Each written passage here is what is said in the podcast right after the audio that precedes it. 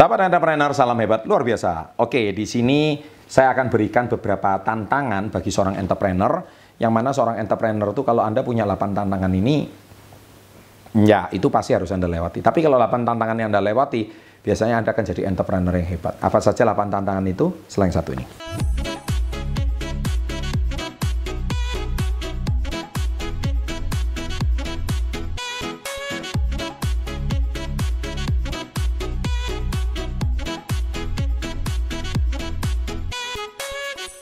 Baik, 8 tantangan itu apa saja? Yang pertama adalah kegagalan.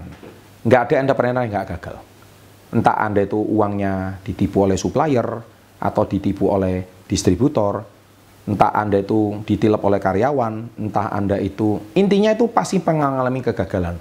Entah ada uang yang nggak dibayar, entah itu ada barang yang hilang. Nah, itu intinya itu harus Anda alami.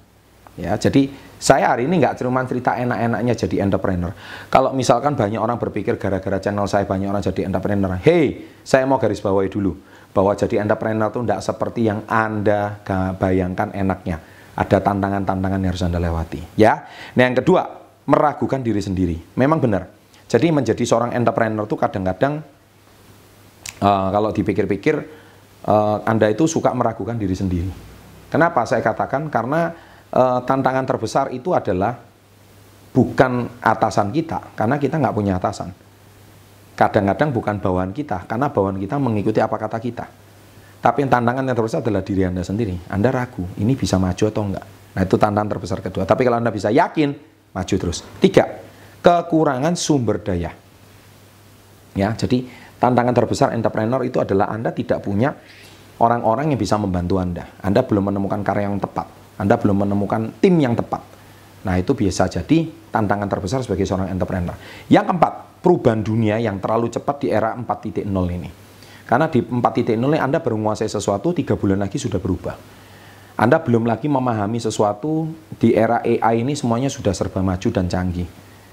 Tiga tahun yang lalu saya ke China, itu semua sudah pakai payment, semua tukang sayur sudah pakai WeChat di China. ya.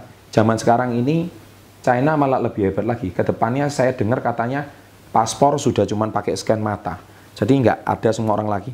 Dan katanya yang saya dengar di China ada satu profesi yang bakal hilang, yaitu apa? Yaitu maling. Perampok itu akan hilang profesinya karena karena semua orang tidak bisa merampok lagi. Karena di mana-mana semua akan ke data, CCTV akan ketahuan, mata akan kelihatan, kemudian pergerakan semua semua tahu karena di setiap sudut kota itu ada CCTV. Bisa Anda bayangkan, itu akan terjadi. Dan bukan akan terjadi, sudah terjadi. Sehingga nggak ada orang bisa ngerampok lagi, karena begitu ngerampok langsung ketahuan. Nah, perubahan dunia yang sangat cepat. Itu tantangan seorang entrepreneur. Tapi kalau Anda bisa adaptasi dengan zaman, why not? Kelima, kesendirian. Karena seorang entrepreneur itu memang lonely sih. Kadang dia cuma berbicara dengan dirinya sendiri, sama berdoa sama yang maha kuasa. Kenapa? Nggak ada orang yang bisa memahami dia, karena yang memahami adalah dirinya sendiri.